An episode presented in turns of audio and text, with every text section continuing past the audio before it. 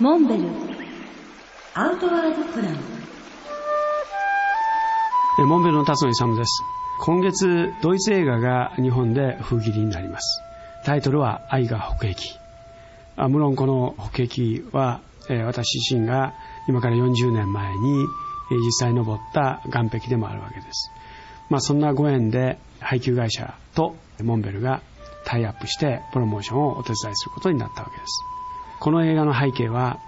1936年。でまさにナチスドイツが台頭し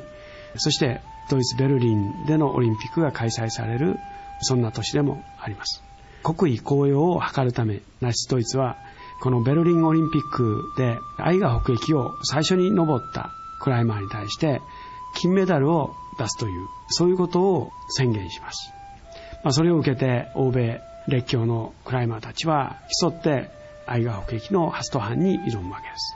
そんな中同じナチスの連隊に所属していた2人のクライマーアンドレアス・ヒンターシュトイサーとトニー・クルズ、えこの2人が愛が北駅に挑むわけです。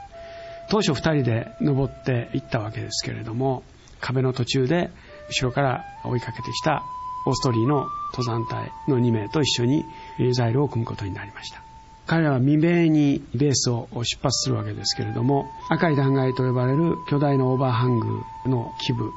が一枚岩で行く手を阻まれます。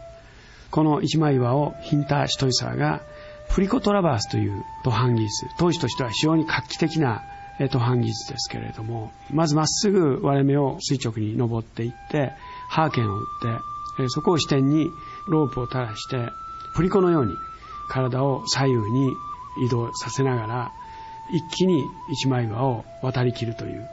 そういう手法で彼らはその難関を突破します。その後彼らは史上稀に見る悲惨な遭難事故に遭遇するわけですけれども結末はぜひご覧になっていただきたいと思います。この映画を通じて言えることは遭難というのはいくつかの要素が重なり合って誘発されるわけですけれどもいかに想像力を発揮して最悪の事態に備えるかという、すなわちリスクマネジメント。これ以外登山のリスクマネジメントはないというふうに思うわけです。